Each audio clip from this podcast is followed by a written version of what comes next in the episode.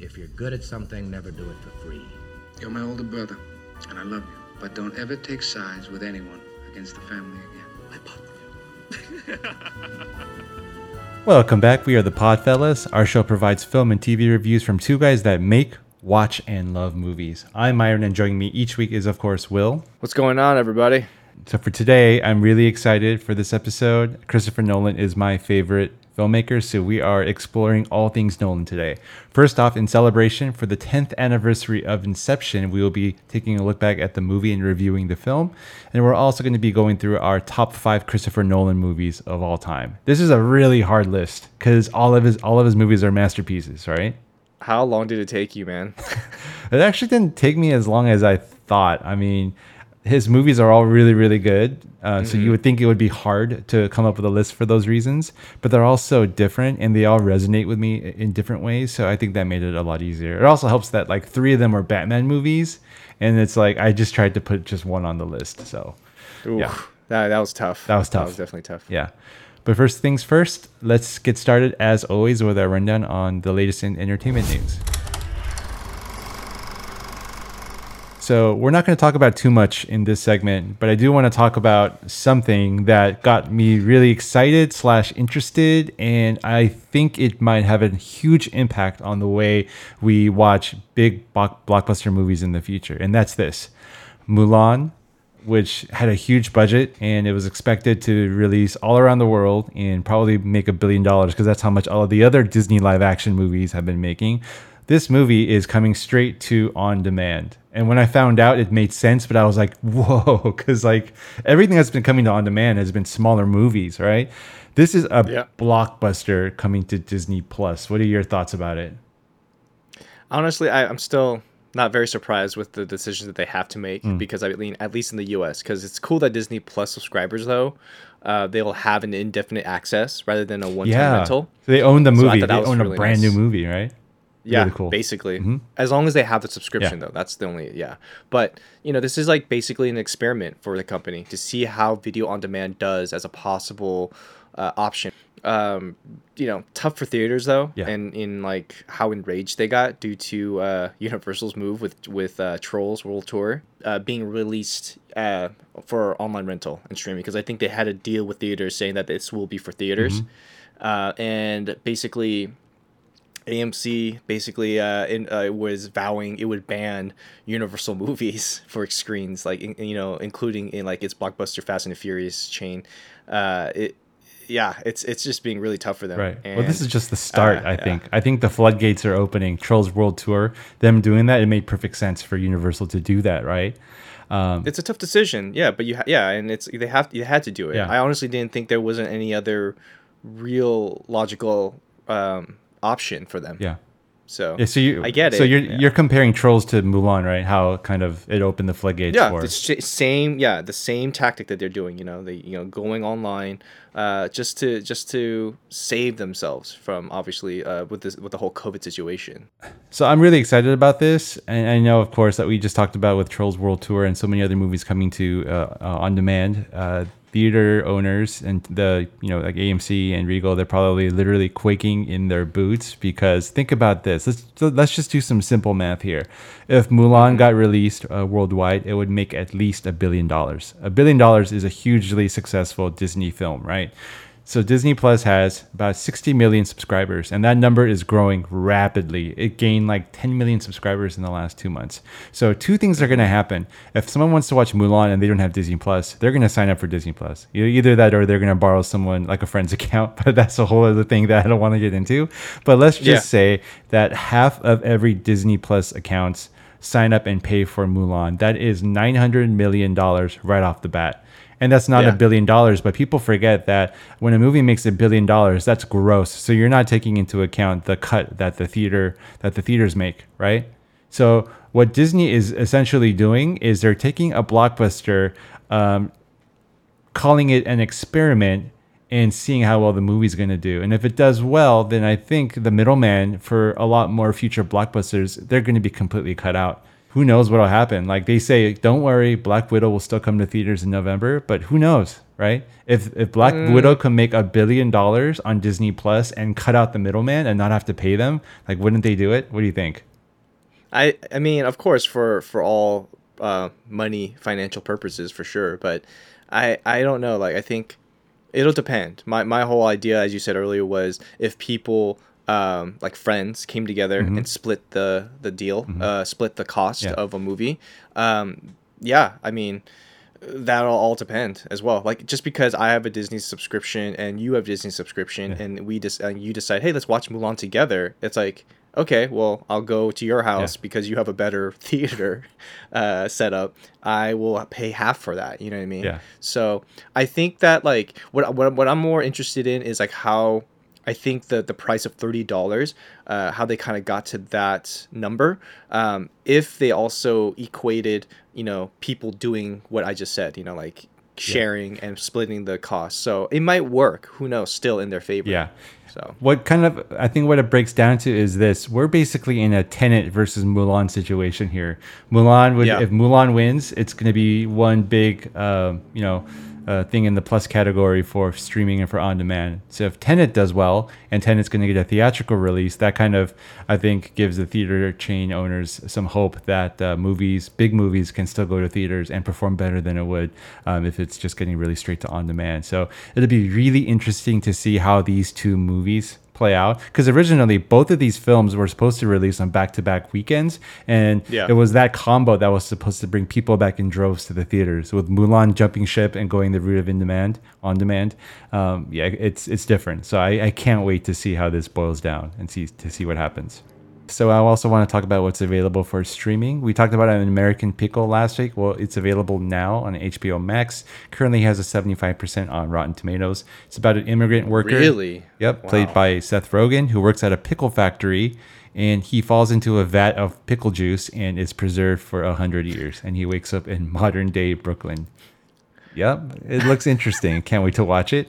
Uh, another movie I want to bring to your attention is a film called I Used to Go Here. It's the same type of comedy in the vein of, of Palm Springs. This was actually produced by Andy Samberg. It currently has a 91% on Rotten Tomato. This follows a writer named Kate Conklin. She has a book that comes out. It doesn't do very well, and she's asked to come back to her old college to kind of give a speech. So uh, it's kind of like uh, going back to your roots and re- rediscovering yourself type of film. But that is available on demand for, on any major streaming platform, including Apple TV, uh, Google, uh, Vudu, Roku, all that good stuff. And uh, This what- is a comedy. yeah, it's a comedy. Hmm It was supposed to. It Sounds was, very dramatic. yeah, it was supposed to go to South by Southwest, but of course, South by Southwest got canceled. All right, a look at our future episodes. We're changing things up just a little bit.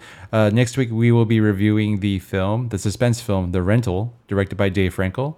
And we'll be starting a little series that we like to call Movies We Missed. They are films that everyone has seen and everyone talks about, but Will and I have both missed. So to kick that series off, we will be starting uh, with a review of the film Hereditary starring Toni Collette, and I am already scared to watch this movie. But your friend will be joining us, Mike Salvino, who's actually going to be starting his own podcast as well, right? Heck yeah. Uh, what is he calling it? Moonshine and, and Moonshine with and monsters, yeah. Yeah, Moonshine, Moonshine with Monsters. monsters. Yeah. Yeah. Moonshine with So, Monsters. Hopefully, got that It's right. a really cool, really cool name, and uh, I can't wait for him. It's all he's all all about the whole horror Yeah. and uh, suspense thriller films. Has he so. seen this? Do you know? Uh, I actually haven't asked him yet. I need, I need, I need to follow up with him, see if he has seen it. But obviously, I wouldn't be surprised like he is gonna see it. So Yeah. yeah, All right. yeah. Cool. And I still can't take the rental seriously. I can't take that name seriously as a as a suspense thriller film. Yeah. Like, okay. So Airbnb, they should just called it or something. Yeah. And then the week after, uh, we're pushing American Pickle to that week. So we'll be reviewing that film in two weeks, and we'll be pairing that up with uh, another comedy, the one that we just talked about. I used to go here, and uh, looking forward to those next couple of episodes. And soon September will be rolling around, and we'll have Tenet, we'll have Mulan, we'll have Bill and Ted Face the Music. Lots of big movies coming out. Uh, one to theaters, others to on demand. So really, really looking forward to the month of September. Any thoughts, comments, suggestions, or reviews on content, drop us a line at the Podfellas Podcast at gmail.com. And please tell your friends about us. Our podcast can be heard a number of ways. First, on the podcast app through Apple, Google Play, Stitcher, iHeartRadio, as well as Spotify. And now, dun, dun, That's my What, Hans what was Zimmer. the, what was that? That was your Hans Zimmer. That's my Hans Zimmer score. Bah, bah. Does it sound like it? Got to keep working on that. Uh, you know, well, I, I'll ask Julian what he thinks. I'll try. hey Julian, if you're listening and you want to like sample my voice, I could do that, and you can put it in your in your tracks. Oh man. Just saying.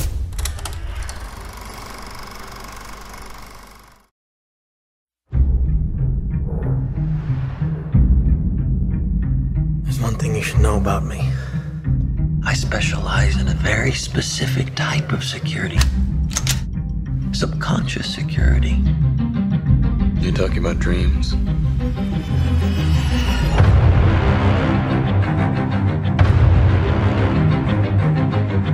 Mr. Cobb has a job offer he would like to discuss with you.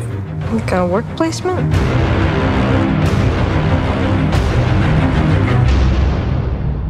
Not exactly. We create the world of the dream. We bring the subject into that dream, and they fill it with their secrets. Then you break in and steal it. Well, it's not strictly speaking legal. It's called Inception. I'm ready.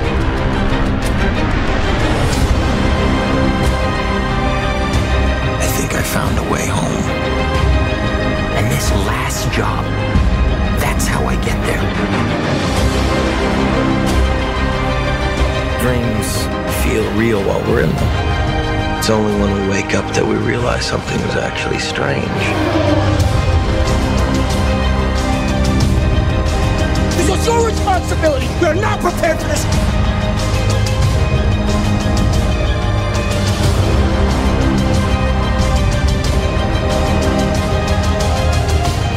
Collapsing. I have it under control.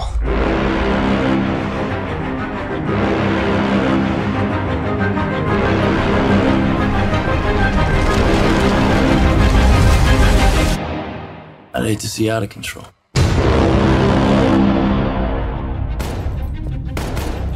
You mustn't be afraid to dream a little bigger, darling.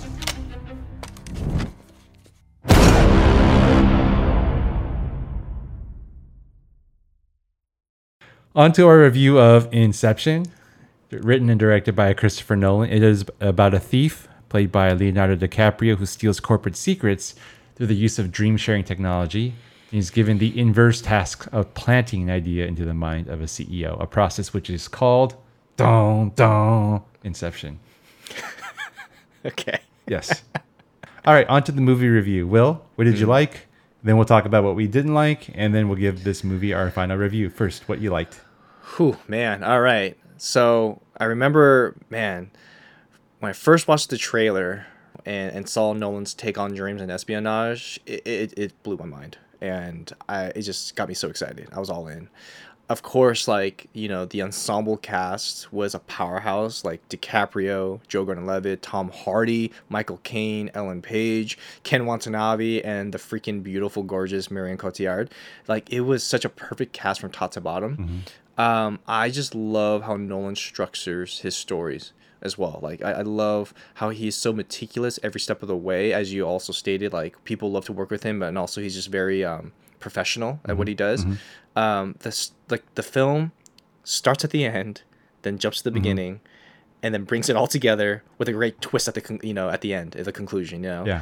um, it's just he's just such a brilliant guy uh, to be able to pull that kind of uh, storytelling off. And when I recently watched rewatched the film, I forgot how sad Yeah. and deep the message was with the storyline revolving around Cobb and his wife Mal. Mm-hmm. The repercussion and guilt Cobb had to carry after planting an idea into Mal due to her lack of not like not wanting to leave the dream state and then ending up having her commit suicide dramatically shows through Cobb's character in the entire film.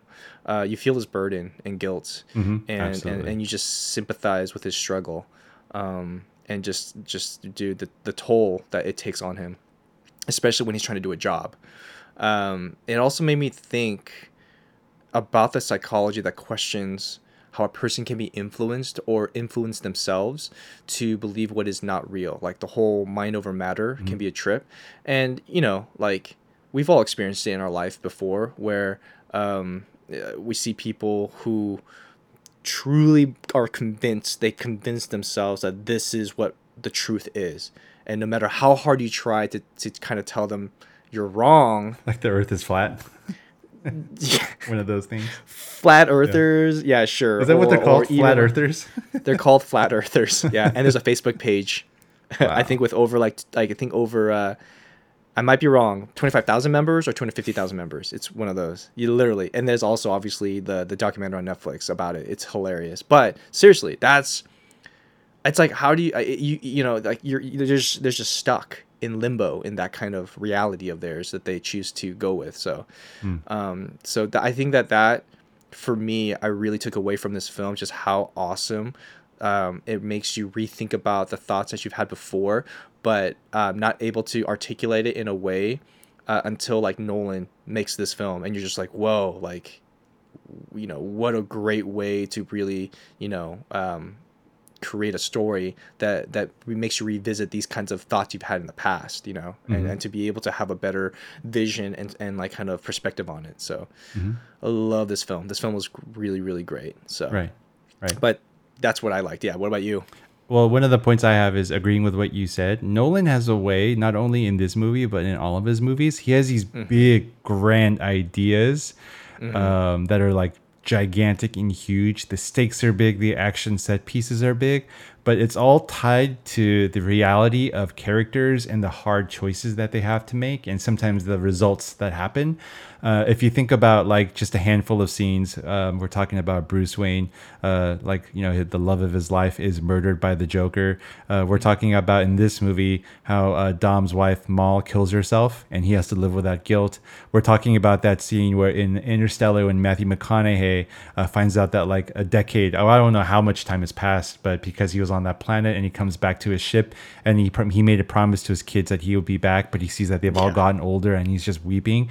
His characters are just dragged through the mud and have to endure so much. And that's why I think his movies resonate so well. It's this these big ideas that are anchored down into like hard personal choices and the results that come from them. And that's why I think that his movies are just so uh, well beloved. Um, in this movie specifically, it's the grand epic storytelling that's anchored, like I said, to the deep personal stakes. And I love how in this movie, uh, he ties like big ideas that are common to us this idea of dreaming how we're not sure when a dream starts when a dream ends. We've all had the dreams where we wake up and we're still in a dream. Um, we all have experienced this so when we see it in the movie we're all like oh yeah yeah i, I know that. I've, I've been in there. I, I know what that's about. And he doesn't over explain those points but instead he uses uh, what you already know about something and then adds to it with his own bits of exposition. And there's a lot of it here because there has to be because he's telling a brand new idea right? Hans zimmer one of his best scores by far. Um, i'm not a huge fan of the low brass sections but there are some like electric guitar driven links in this film that i really love and also Yeah. the percussion driven track of when uh, you know leonardo dicaprio is on the run in mombasa really really love that scene um, the action scenes are huge we're talking about a train plowing through downtown Los Angeles. We're talking about uh, a scene um, in the third level of the dream, which is covered in snow, which feels more like something out of Call of Duty than something else. No, dude, Metal Gear Solid. First, when I saw Metal that, I Gear was like, "Oh my gosh, this, this is the first stage of the level of Metal Gear Solid when you first started." It was Yeah. such that that also got me super excited when I saw that. So, oh man, Uh, and also, like the action scenes are huge, um, and they all are anchored within the story. Once again, it's the big ideas that never feel like they exist purely for just entertainment's sake. Something that you would get out of like a Michael Bay film. We talked a little bit about the ending and why we loved it and how it's perfect for this film. Uh, we also wanted to just. Uh, I also really love the uh, perfect casting, uh, and it's so many characters that were at their prime at the moment. Or this film also introduced us to new people. Uh, this is the first time I actually noticed Tom Hardy. Um, and looking back, I know he was in films like Black Hawk Down, but this is the first time he really stuck out, and I think it's kind of what what kind of elevated him to superstardom. So yeah, those are the things that I loved in the film. Uh, let's talk about our weak points. What are some of the things that you did not like? So, from the synopsis, uh, the story is about planting an idea into the mind of a CEO. The only issue I had with the film was when the team was in the third stage of the dream state, which was Fisher's, the CEO they needed to execute Inception. Due to time restraints, Cobb made Ariadne uh, basically tell him if there was a shortcut to infiltrate the building. Right. Ariadne was reluctant to tell him due to Cobb's issue uh, with his memory of Mal always interrupting and sabotaging the mission he's a part of. But once Ariadne uh, told Cobb, he tells her to tell the team, which then I was confused. I was like, why couldn't you just tell her to tell the team and then turn off his comms from hearing it so that Mal doesn't interrupt from sabotaging that? That was because from there I thought, are they gonna go to that shortcut? No, they didn't. They they went on a different direction. So it, it, it's just that's that part kind of threw me off. That that was literally though the only really small part of it that So in a everything else is movie in a movie of this scope and size where you know he's introducing an entirely new logic as it pertains to dreams, Mm-hmm. it's kind of crazy that, that that that would be the only thing that you had an issue with. yeah That's, I mean it's bravo, Mr. Nolan. You know, yeah That's incredible. exactly yeah so cool. what about you though that was literally it though Yeah. because I this Okay. film was great this overall this film was just awesome and Okay. uh, and and brilliant so yeah what about you Well, first off, I think there are a lot of thin things in the movies, thin points, um, and I, I bet that there are some uh, probably some holes in in the logic of you know all the stuff that we're seeing. Mm-hmm. But I think you're willing to forgive a lot in a movie like this because, like I said, we're being introduced to a whole new world with its own rules as we go. And if we don't understand something, it's okay. We're not expecting it to. We're not expecting to know everything because it's a whole brand new like uh, realization of a, of a vision that we're seeing from a director you know mm-hmm. um and you're also mind, basically. yeah and you're also willing to forgive a lot of poorly given exposition? Like when people are literally asking as they go what's this? What's that? And you have to explain how you know inception works or how this whole thing of going into people's dreams work right? Um and you know it's okay because number one we want to know the answers. And number two like we have to know those things so that we can continue on and the movie makes sense with us. Um, so the movie wasn't fully comprehensible during my first watch but it's okay. However there are a couple things that i want to bring to uh, people's attention here. First thing is this. Ken watanabe's character saito is basically a walking plot device. It's like you know they're trying to kind of get through the movie and they need certain things to happen and certain things have to be made available. And then you have a guy who um, apparently has unlimited resources that is just popping up at all the opportune moments to offer his assistance right so first off he gives dom a way out right he says i can clear your name and get those charges dropped it's like, okay, how would you be able to do that? And then, of course, they have to buy an airline so that they can introduce the idea into Fisher's mind. I just bought the airline. It's they kind of use it for laughs in that scene, right? And he's a billionaire that's like my thought though he's like Yeah. he's a, this guy's a billionaire you know yeah, huge corporation yeah Here's here's the really weird one. Uh, you know, Dom is having uh, this huge chase in Mombasa, and and the people from uh, uh, the organization that hired him, um, they're after him, right? And they're shooting at him. But of course, what happens at the time when he's about to get caught? Uh, Saito just shows up with a car, get in the car, and then Di- DiCaprio says, "Like, what are you doing here?" He's like, "I'm just protecting my investment." and it's just like, okay, that's like four or five times where this guy just shows up out of nowhere and offers a solution, um, just so that the plot can keep moving forward. Uh, it, it- they get away with it because he's Ken Watanabe. He brings such presence and charisma, and he's also just a really cool, fun character. And you know it works, but dude it- no man yeah. he's a billionaire bro when you have billions of dollars and and Yeah. you can do all that stuff i mean that's the assumption obviously so Uh, the other thing is, I'm not a huge fan of Tom Berenger's performance as Browning. He uh, is basically the Eh, godfather yeah. of Fisher. He's a little over the top and like is chewing the scenery a little bit, but it's it's it's okay. You know he, what's he probably weird? looked at the script he was like this is this is the only these are the only lines i have all right well i gotta go all out Yeah. you know what's funny is that I don't know if this is a thing that Nolan tries, but it's like he takes actors that were really big back in the day and kind of puts them in every now and then into his movies. He, he had Anthony Michael Hall from The Breakfast Club in The Dark Knight. He had Matthew Modine in The Dark Knight Rises, and here he has Tom Berenger in uh, in, in, in Inception. So it's really interesting to see. Anyway, on to our final reviews of the film. Will, why don't you go first? Four and a half stars out of five, man. Superb story, out of the box concept, powerhouse cast from the brilliant mind of Christopher Nolan.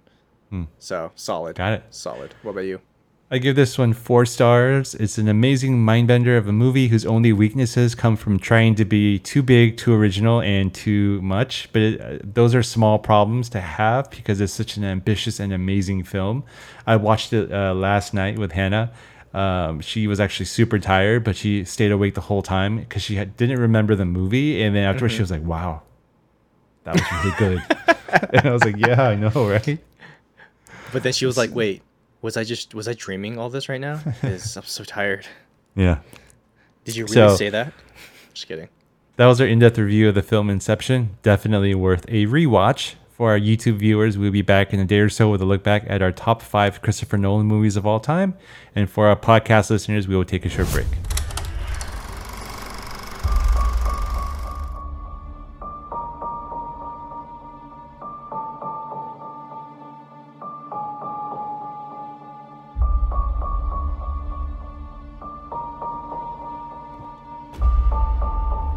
Let me show you out back, and then I'll get out of your hair. The stars are insane out here. I should have brought the telescope. What do you need a telescope in the city for? Unless you're like a peeping Tom or something.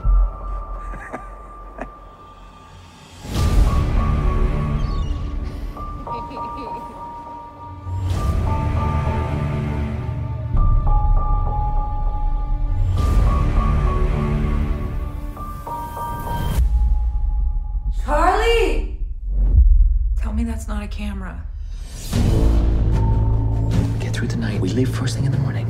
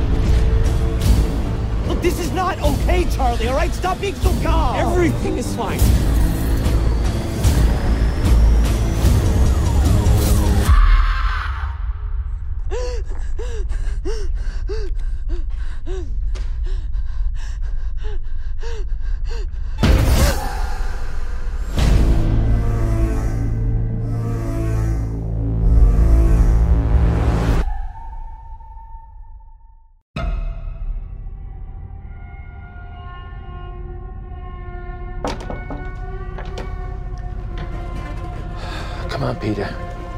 It's your suit.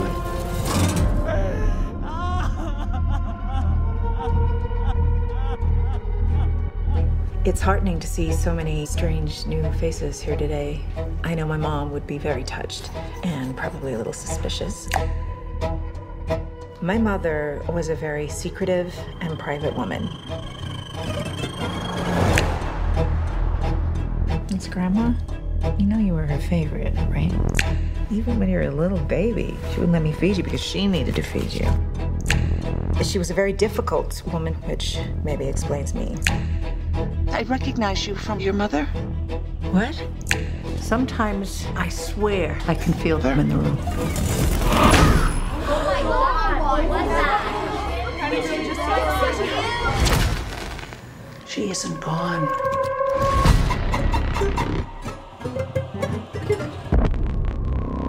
She had private rituals, private friends. Who's gonna take care of me? You don't think I'm gonna take care of you? But when you die, she wasn't altogether there. At the end.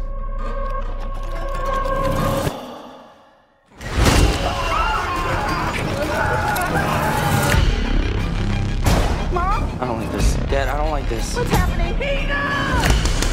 Don't you ever raise your voice at me! I am your mother! Please stop! Mom, what's happening? Make it stop! Make it stop! I just don't want to put any more stress on my family.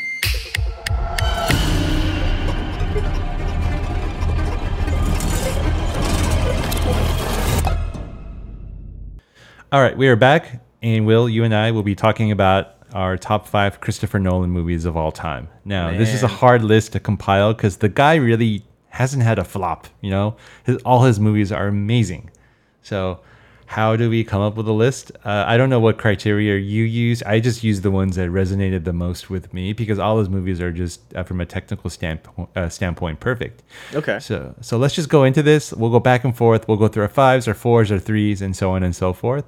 So, why don't you get started with your number five film, Will? Yeah. So before I go, like my list is a mixture of just kind of like the mind of Nolan and just the, like what from what I grasped towards just the way how he creates a film and story, Mhm. and then obviously to also the the technical aspects as well. So Mhm. my number five starts with actually um, a short film that he did called Doodlebug, Mhm. and and the film to me that film was basically the uh, the set that set the tone and style of Nolan's future work. Um, from my understanding, like when I Mhm. saw this at film school, it made such an impression on me on how brilliant the concept was. It was Mhm. one of the major inspirations that challenged me to really think outside of the box. Uh, he does a great job leaving you blown away psychologically, and, and a, a lot of his films definitely have more of a psychological like um, uh, push to to for the viewer to really dig deeper into what he's trying to tell in the message. Um, and so when they so in this film, like when the character is attempting to kill what we believe to be an insect, uh, he reveals that it's not, but a miniature version of himself mimicking every movement he's making. Uh, then this like reciprocates a larger version emerging behind him, making the situation like an endless cycle. Mm. So it's like this kind of a paradox, kind of short film psychological thriller, and and but the way he did it though was like, who the frick thinks this way, right? And that's when I first saw it. I was like, what the heck? I want to be able to have ideas like that because it was so so interesting. Yeah, I And haven't seen this yeah. movie. Um, how long is it? And uh, do you know when it was released? Uh, 1997, I believe, and the movie and the short film's only uh three minutes. Yeah, was it in black and white? It's in black and white. Yeah, actually, you can look it up on YouTube. It's on YouTube. Okay. Yeah, his entire short. Yeah, so yeah, Interesting. So that was really just for me like okay, this is what really started for Nolan, and just from there, he, just more gold comes out, you know, of, Yeah. his, of his head. so Yeah, interesting. That was my number five. What's in your number five?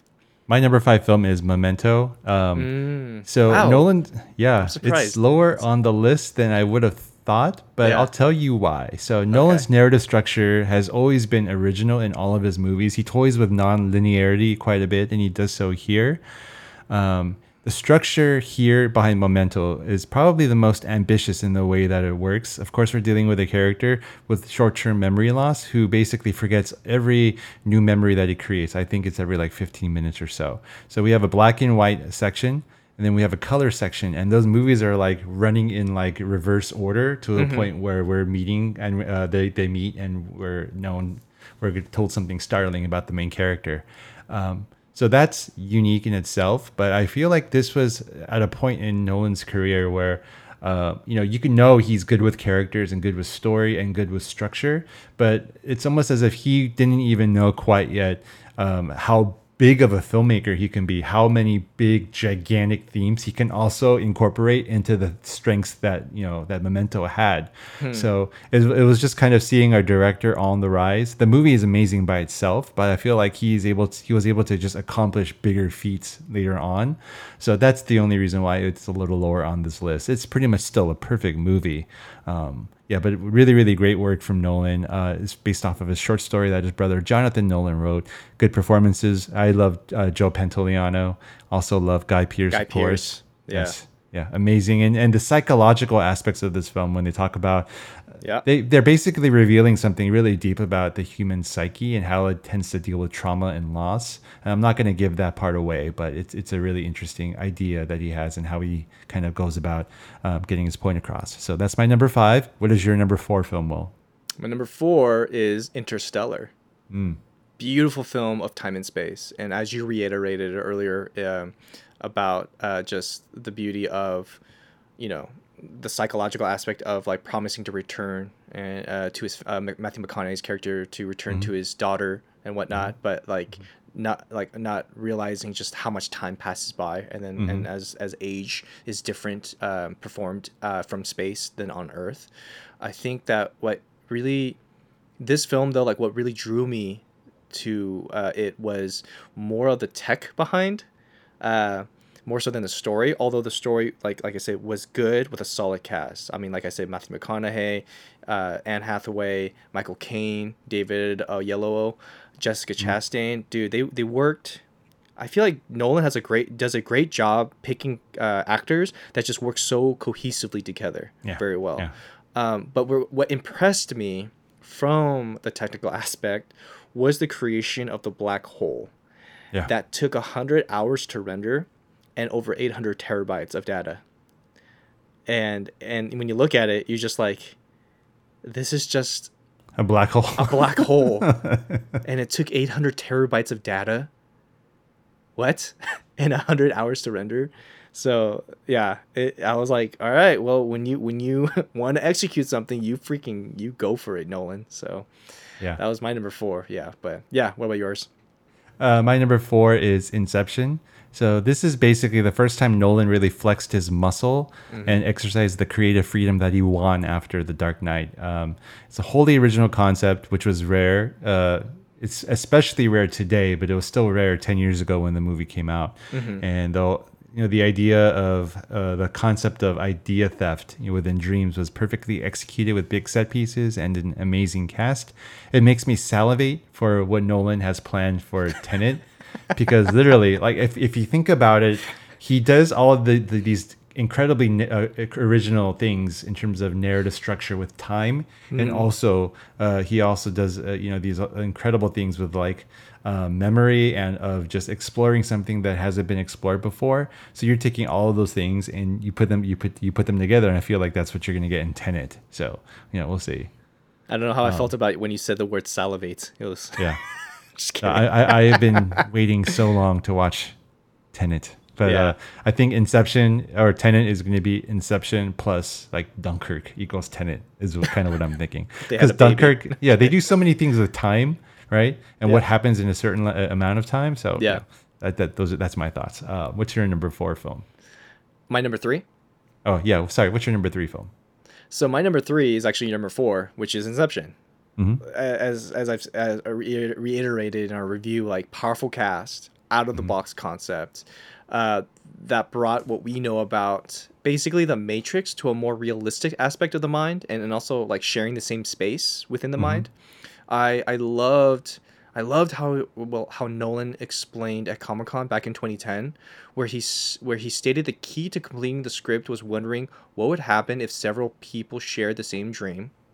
Once you remove the privacy, you've created an infinite number of alternate universes in which people can meaningfully interact with Mm. validity, with weight, with dramatic consequences. And I thought, Interesting. freaking dude, man, Who how- thinks like that? who? How can I think like you? You know? Yeah. So My number three film is Interstellar. So I once had a friend tell me that this film was all hubris from Christopher Nolan. He's basically trying to achieve something even bigger than what he did before. Uh, um, when it, even from like comparing the Dark Knight, Totally and- and disagree Inception. now. Yeah, yeah. okay. But I don't think it was hubris at all. I think hubris No. is an, a sense of overconfidence and arrogance that basically leads to your downfall. And I think in, in this case, Nolan wanting to uh, you know reach further and go higher and try to accomplish more with his movies in terms of what they're trying to convey. I think that's what any sort of creative is trying to do here. And I thought that he largely succeeded in this film. Um, creatively my mind was like all my synapses were firing at like 100 miles an hour because like i was such a space nerd growing up and i love the idea of black holes and such and just to, to see this movie's representation of things in space. And they get into astrophysics they get, get into time travel. Um, and they even show uh, i don't know if you've ever heard of these things on planet earth but uh, there's what's called gravitational vortexes there are areas on, on planet earth where the laws of physics don't apply um, and so they even get into that, like uh, that that room, right, where uh, that one room, the the room with the books. Yeah, with Jessica talking about? Chastain's character in the house? Yeah, yeah, when she looks that, at it, that yeah. room is a gravitational vortex. Um, the laws of physics didn't apply in that room, and it also is a connection to the black hole. And just visually, how they showed that was incredible. My mind was just blown after McConaughey went in the black hole. And he's trying to reach out and talk to his daughter, and how he was the one that was pushing the books out. It was just so incredible that they even tried to like not only show a black hole but shows what could be inside that is insane you know there's a movie that came out um maybe 20 years ago called contact i don't know if you remember I it do remember Contact. Yeah. yeah but it was based on the book by carl sagan and people were just so excited because the book just really was about kind of expanding your horizons and opening your mind to what's out there in the universe Mhm. this movie was what contact should have been and what's funny is mcconaughey is in both of these films but really uh uh, this movie succeeds in everything that it tries to accomplish, but it's also just heartbreaking uh, when you see, um, you know, McConaughey leave his daughter, um, uh, played by Mackenzie Foy, and promises her that he'll be back, but he has to break the promise because he spends too much time on on that one planet, and he's just crying as he watches his kids grow up and as they start to lose hope that their dad's gonna come back, and then the emotional satisfaction at the end when he's reunited with his daughter, even though she's like older than him now. Uh, there's just something very beautiful about that re- about that reuniting scene. So Yeah, she didn't lose um, hope. That was yeah. the beautiful thing too. She never lost Yeah. hope, and, and her Yeah. dad coming I- back. So I was in tears actually at the end of this film. And in my opinion, this is Hans Zimmer's best score of all time. and that's saying a lot because he did Lion King, Pirates, Inception, um, Black Hawk Down. But to me, this is his best work. His use of church organs, incredible. Yeah. So that is my number three film. What is your number two film? My number two film is your number five, which is Memento. Like the first Nolan film I watched, and I didn't even know it was by him. All I knew is, all I knew at the time was it blew my mind, uh, especially the in the way it was edited, and that that was kind of me like falling really more in love with editing, um, and amazing story and concept of, of short-term memory loss and a man trying to track down the murderer of his wife. Like basically that's what the synopsis is and just how he's able to piece that together. And even like when you look on youtube there's a interview of him like how he's able to put it together from like how you were saying the black and white to the color and and like how the movie starts from the beginning and the end and meets in the middle. Like i, I was just like yeah. From your friend who said that like you know when when when nolan's um you know with his with his film trying to be more hubris or whatever have you like like i, I think nolan just has so many great ideas that really it's not about like one upping uh, uh, what he did before. It's just for him it's like which one do i really feel passionate about right now? Mhm, and mhm. how can i really expand on that and challenge myself Right. to to really tell the story in the best way possible. Never in the sense i get this feeling of of nolan trying to one up his last film you know? So um, for Memento, it was just that for me. It was just how he's just like he's so meticulous, man. He's so good at being able to really challenge himself and really tell the best story he can. So Mm. yeah, that's why I put my my Memento at number two. So Cool, cool. More technical aspect in that sense too. So what about you? Uh, my number two film is Dunkirk. Uh, once again, another example of how Nolan uses time in a unique way to Yeah. present an entirely new narrative structure. Uh, this movie was understated in so many ways. There are no main characters. There's no character change or character arc. Uh, there's not any one person that we follow throughout the film. Uh, so you would think that because of that, we would feel detached from the film and from the plot, but that's not true Mhm. because his entire point is about uh, this whole movie is about many people coming together to accomplish the same goal, regular people doing so, right? Um, this movie I didn't think would be moving. It was edge of your seat, like crazy and fun. But then at the end, uh, I was extremely moved. And there are two images in, from this movie that I will not forget, and that is why it's uh, number two on my list. The first one is when Kenneth Branagh, the uh, admiral, looks out and he sees a sea full of small, like passenger private boats coming towards them, Mhm. uh, and it's it's basically salvation in the form of regular people. And I was just so moved in that scene and it kind of reminds me like what the heck happened to us? Now we people don't even wear face masks you know? Yeah. uh, and the other thing is uh, the other scene is when uh, tom hardy loses fuel and crash lands on the beach and he sets his uh, plane on fire and he just stands in front of the plane kind of and he it it just looks so gangster and i was just so moved by that visual and he was just so badass in that movie and then he gets taken away of course by like nazis but Yeah. those two movies in my mind are just indelible and will be kind of etched into my mind when i think of film all right i think we're down to our number one films now and i believe we agree here We agree both. picked yeah we both picked the dark, Dark knight why did you pick the dark knight Okay. Plain and simple. Batman is my favorite superhero of all time, Mhm. ever since I was a kid. And the Joker is one of my favorite supervillain in the Batman universe. Mm. This one's at number one purely based based for the most part because of that. uh, even like out of the other two Batmans, you know what I mean?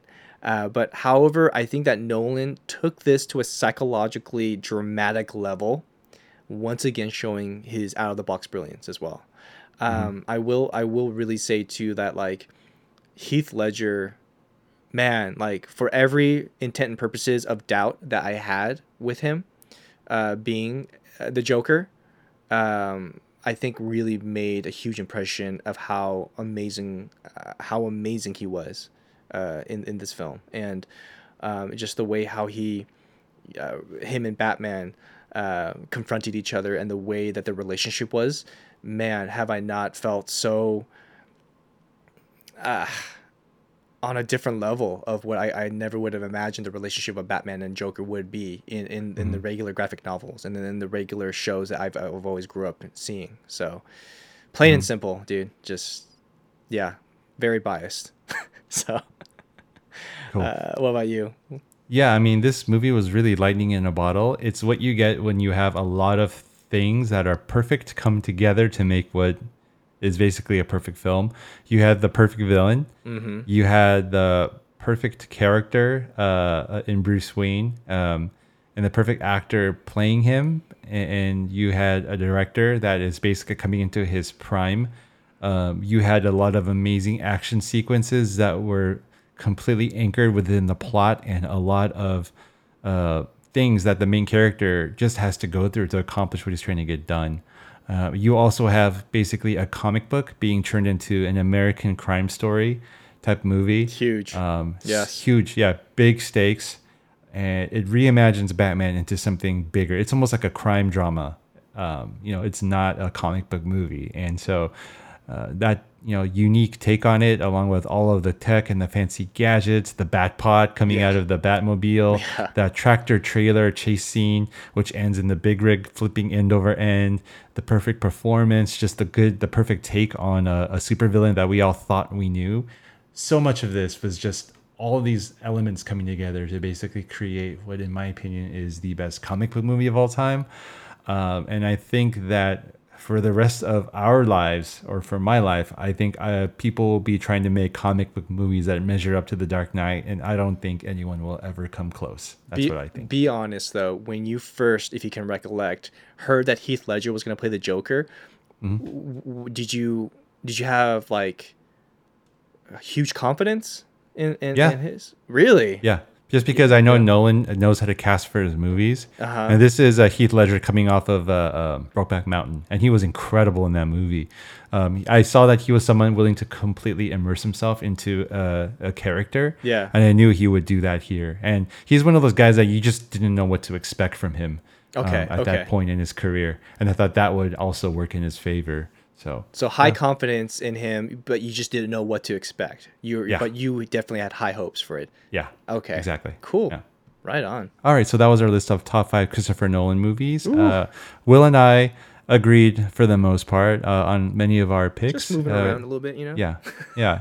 so if any of you have your own differing thoughts, we would love to hear them. Go ahead and send us an email at the podcast at gmail.com. For our podcast listeners, we will be back next week with a fresh new episode. We'll see you all then. Take care, everybody.